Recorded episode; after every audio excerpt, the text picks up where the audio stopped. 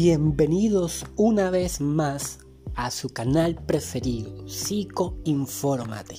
En el día de hoy abordaremos una temática muy interesante que es la psicología positiva y la intervención dentro de la psicología positiva. Entendiendo la primera, la psicología positiva, según el doctor Seligman, en el año 1999, como el estudio científico de las experiencias positivas, los rasgos individuales positivos, las instituciones que ayudan a mejorar la calidad de vida de los individuos. Todo con el objetivo de reducir o prevenir incidencias de psicopatologías. Em, la psicología positiva fue estructurada por Seligman y esta también tiene como objetivo eh, fomentar el constructo de fortalezas y virtudes en las personas para que vivan dignamente y funcione óptimamente. Todo esto bajo los principios filosóficos, antropológicos, políticos, económicos, religiosos y literarios. La psicología positiva tiene también gran relevancia en el día actual, dado que es una corriente que actúa en la promoción y prevención de eh, trastornos y problemas a través de eh, el fomento, el constructo de factores protectores y factores de eh, compensación.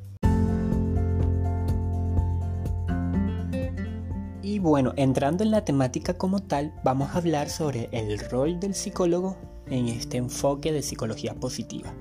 Entendiendo primeramente que la salud es vista en otras áreas o campos como una ausencia de enfermedad, pero dentro de la psicología positiva hablamos de algo más complejo, algo como de salud integral. Entendiendo que la salud eh, puede tener muchas variables como son el bienestar, la salud subjetiva, la salud objetiva, factores de protección, eh, salud mental, salud económica, bueno, en muchos ámbitos la salud se aplica. Entonces, uno de los roles del psicólogo va a ser como identificar o acompañar al paciente que estamos interviniendo bajo este enfoque que este busquen como potenciar las capacidades de este, desarrollando bajo los principios de Eudaimonic y del hedonismo la excelencia y la bondad. En la salud también mental o integral también, este es una práctica diaria. Entonces vamos a utilizar los que son los factores de protección definidos por Peterson y Seligman en el año 2004 como un proceso o mecanismo que permite al individuo adaptarse o hacer frente ante eh, situaciones de vulnerabilidad.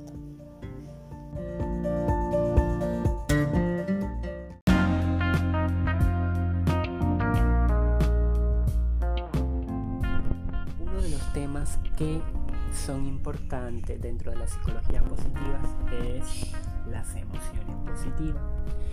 En otros postulados o en otras corrientes se abordan las eh, emociones negativas, se trabaja con las enfermedades, con los trastornos, pero bien visto dentro de este proceso de intervención de psicología positiva se busca fomentar los recursos y potenciar aquellas eh, habilidades o virtudes que tiene el ser humano.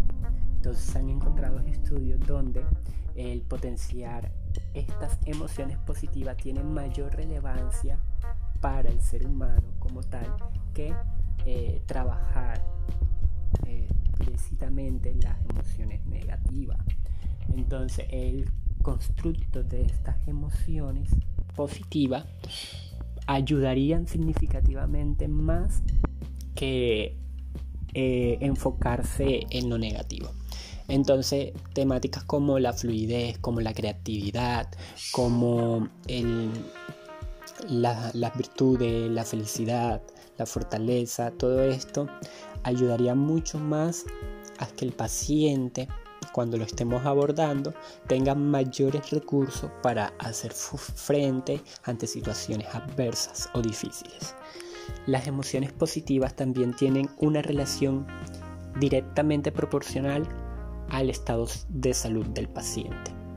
¿Por qué? Porque en situaciones o contextos, cuando este, nos sentimos de cierta forma, somos más propensos a actuar de cierta forma. Es decir, si yo en el día de hoy amanezco muy feliz, pongo música de buen ánimo, em, digo que me levanté con el pie derecho, actúo bien y todo lo del día entra en un estado de flujo como lo define la psicología positiva, ese estado donde pasa el tiempo y nosotros disfrutamos de lo que estamos haciendo porque nos sentimos bien.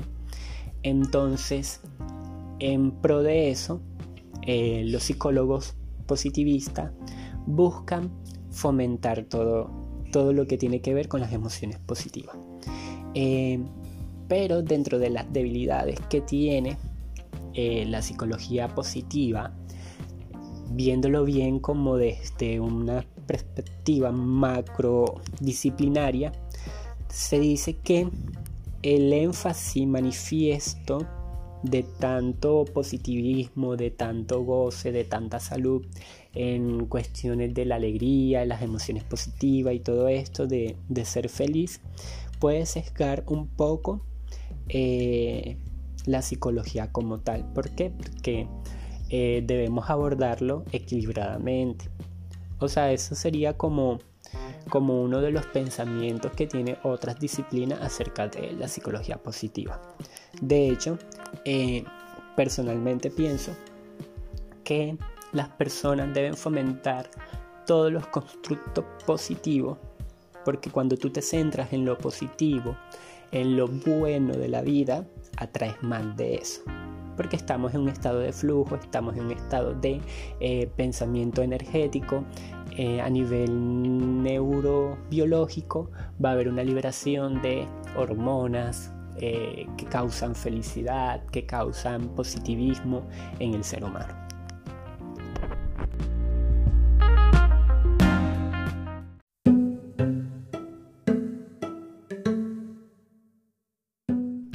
Estimado público, les tengo una gran sorpresa. A petición de todos ustedes, en el día de hoy vamos a tener presente al doctor Seliman. Entonces, eh, este va a estar abordando un poco más sobre la temática. A continuación, el doctor Seliman.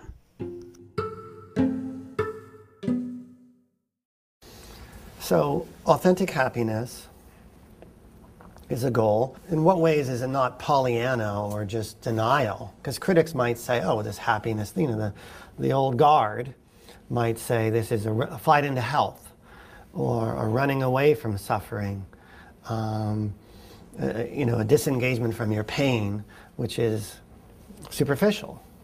Yeah, yeah. You've heard that, I'm sure. Uh, not put as well, Randall. Okay, actually. thank so you. Thank you, you really did much. put it well and differently, and, and we will try to make this interview fun by having questions I haven't heard before. So the, my first reaction to that is uh, I'm all for psychology as usual. I'm all for pain, undoing pain. You have nothing against pain, pain, and suffering. Nothing, nothing, nothing against pain and suffering, but it's just not enough. So we're talking about a supplement here okay. as well.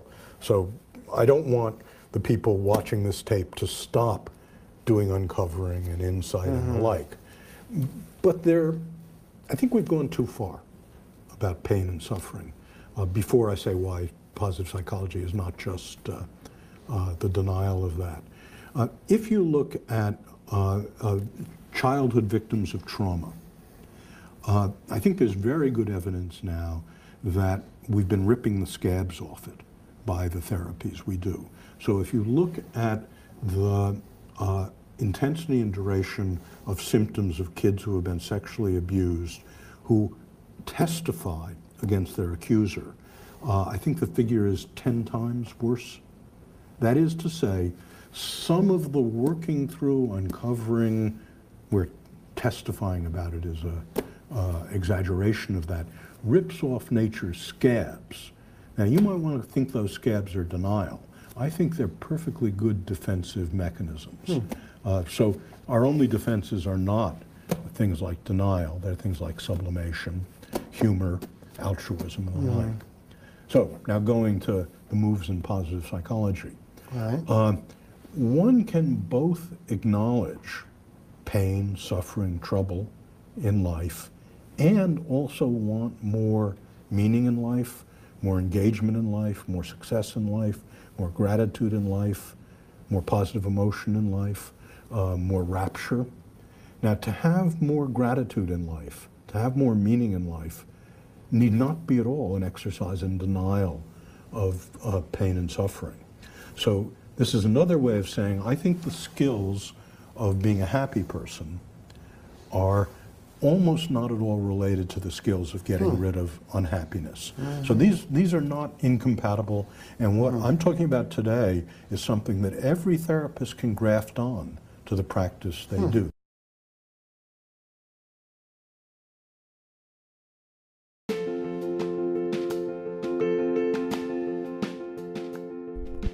Bueno, dentro de las fortalezas de este enfoque encontramos que el identificar las fortalezas y los recursos, virtudes para desarrollar estrategias de afrontamiento sería un punto que nos ayudaría mucho durante la utilización de este enfoque. Entonces vamos a poner un ejemplo donde estamos con una población de niños vulnerables que eh, han sido víctimas de bullying. Nosotros podemos intervenir basado en este enfoque eh, a través de múltiples técnicas. Primero, por ejemplo, la identificación de sus factores protectores y de sus factores de riesgo. Los factores de riesgo son aquellos que eh, están ocasionando o eh, permitiendo la permanencia de algún tipo de problema en situaciones de vulnerabilidad. Entonces, a través de este modelo podemos decir que identificamos todos estos factores también podemos utilizar en cualquier, este, podemos integrarlo también con otros campos, por ejemplo, dentro de la psicología positiva, dentro de la psicología clínica, dentro de la psicología eh, forense, en cualquier ámbito de la psicología lo podemos aplicar. Entonces, digamos que vamos a aplicarlo en el área de intervención clínica. Entonces utilizaríamos cómo esto, cómo fomentar este, las virtudes, las capacidades que tienen estos niños para hacer frente o ser resiliente ante esa situación de bullying. Entendiendo también, gracias al curso que em, tomamos, este, los psicólogos que se especializan, por decirlo así, con niños o con adolescentes, pueden intervenir de alguna u otra forma eh, más oportuno. ¿Por qué? Porque tienen como un conocimiento más amplio de cada ciclo de vida del ser humano. Entonces tenemos aquí que eh, los psicólogos positivos pueden intervenir en cualquier ámbito utilizando varios modelos e integrándolos.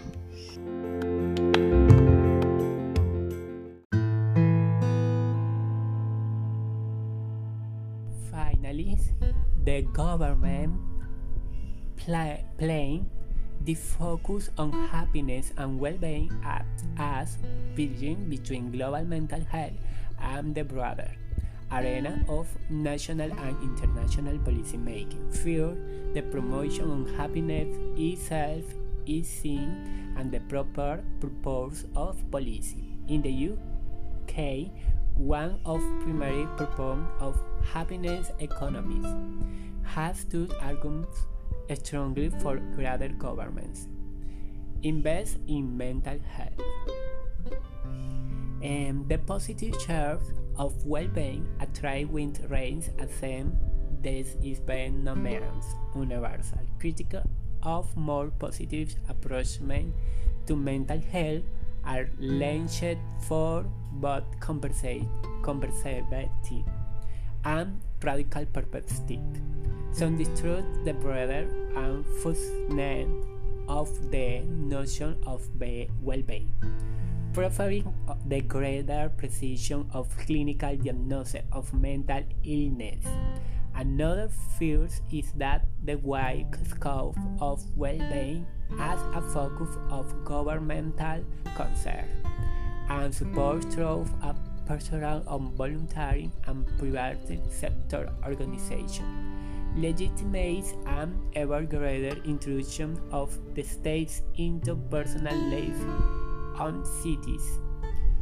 Alternative concern and raise that stress on personal responsibility for positive mental health could be used to justify the withdrawal of state service of welfare support or represent ideo ideological pressure to say that they are happy rather than engage in stronger for social change.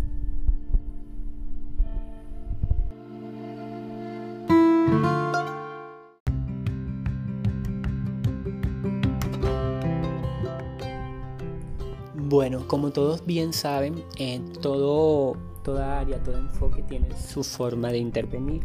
Dentro de la psicología positiva plantean modelos de intervención em, o de evaluación que son los siguientes.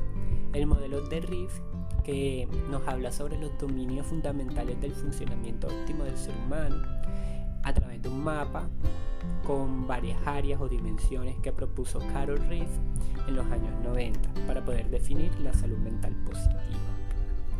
Em, el modelo de Riff plantea seis dimensiones básicas que delimitaría el espacio de salud mental, diferenciado a su vez eh, por lo que se entendería por un funcionamiento óptimo.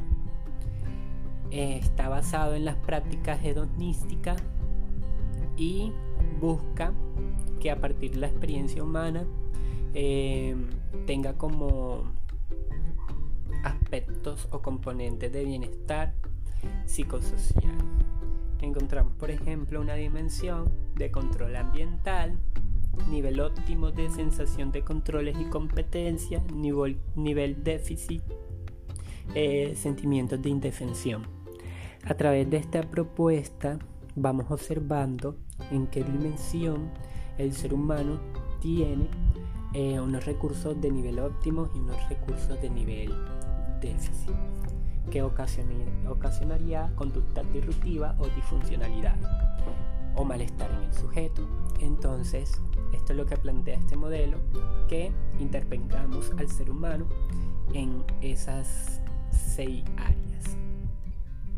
Em, también tenemos el modelo de las tres vías hacia la felicidad de Seligman, que pretende mostrar de forma ordenada diversas vías que parece conducir al bienestar y a la felicidad.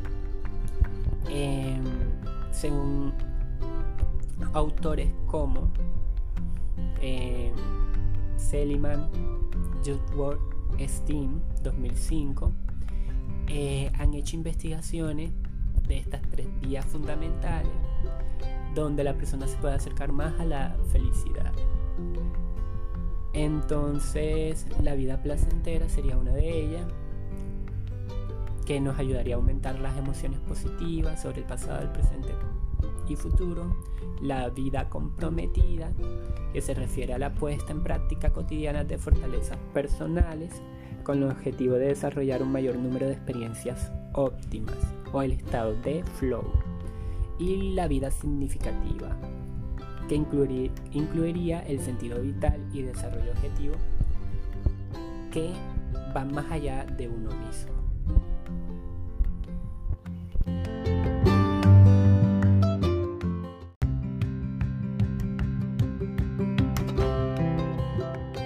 También dentro de este modelo de intervención o dentro de los modelos de intervención se proponen objetivos terapéuticos como es el proporcionar eh, salud a través de ciertas actividades o programas que el psicólogo que trabaja o aborda este enfoque eh, aplicaría en el sujeto, en el paciente. Estas también están basadas en los postulados de Daisy y Ryan, que habla sobre la motivación intrínseca y extrínseca del ser humano. Sabemos que toda la conducta humana está en pro a la motivación que tiene a través de eh, la búsqueda de la satisfacción de alguna necesidad.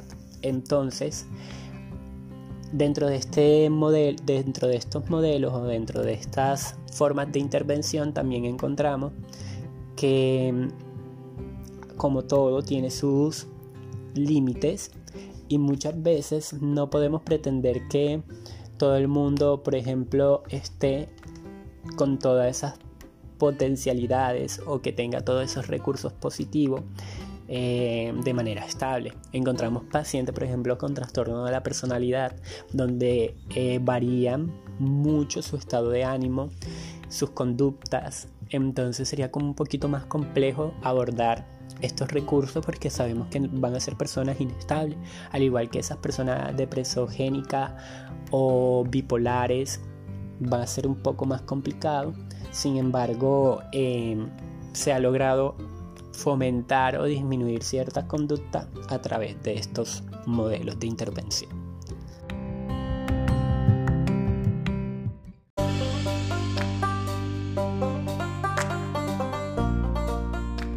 Y para finalizar con nuestra temática, hay que recordar que todo esto de la psicología positiva es un tema que se está aún desarrollando y que hay nuevos postulados, nuevas teorías eh, que están completamente innovando al campo de intervención y que el psicólogo debe ser muy activo en todo esto de la psicología positiva.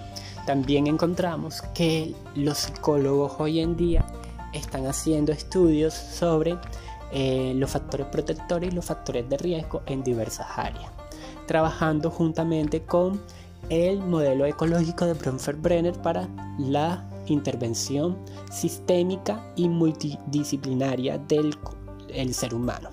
Entonces, por ejemplo, tenemos a las personas, como yo le, venía, diciendo, que eh, han sido víctimas de bullying y queremos intervenir de alguna u otra forma. Entonces, utilizamos cualquiera de los modelos expuestos ya sea el de Seliman, em, de las tres vías para la felicidad, o el modelo eh, de Daisy y Ryan, o cualquiera de los expuestos. Entonces, eh, vamos a utilizar el modelo ecológico como para ver en qué área del ser humano se encuentran mayores factores protectores y mayores factores de riesgo. Digamos que en los niños que son víctimas de bullying por factores de riesgo que sería el ser obeso, un niño obeso es predispuesto a críticas, burlas por eh, ser visto socialmente como feo o desagradable.